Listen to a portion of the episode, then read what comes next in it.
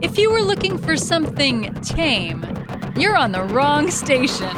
This is Reluctant Radio.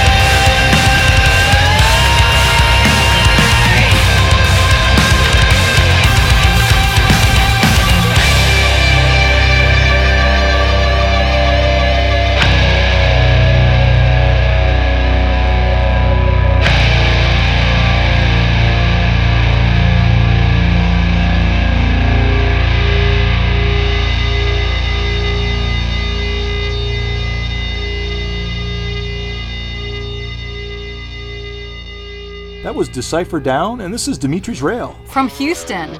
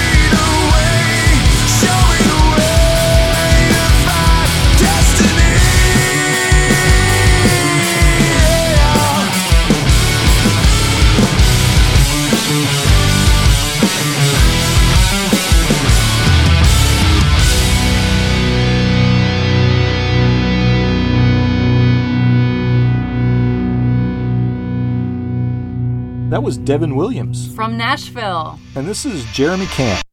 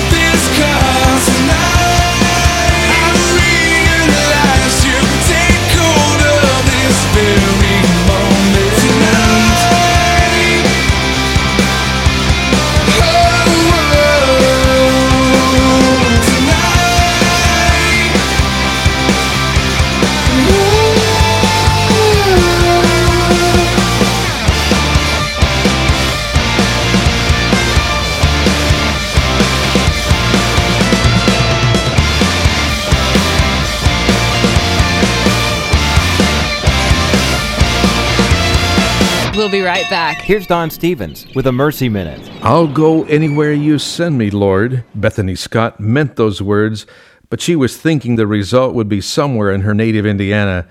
Instead, Bethany and her husband Nathan moved to northern Thailand in 2003. They now serve the Shan people, political refugees from Burma.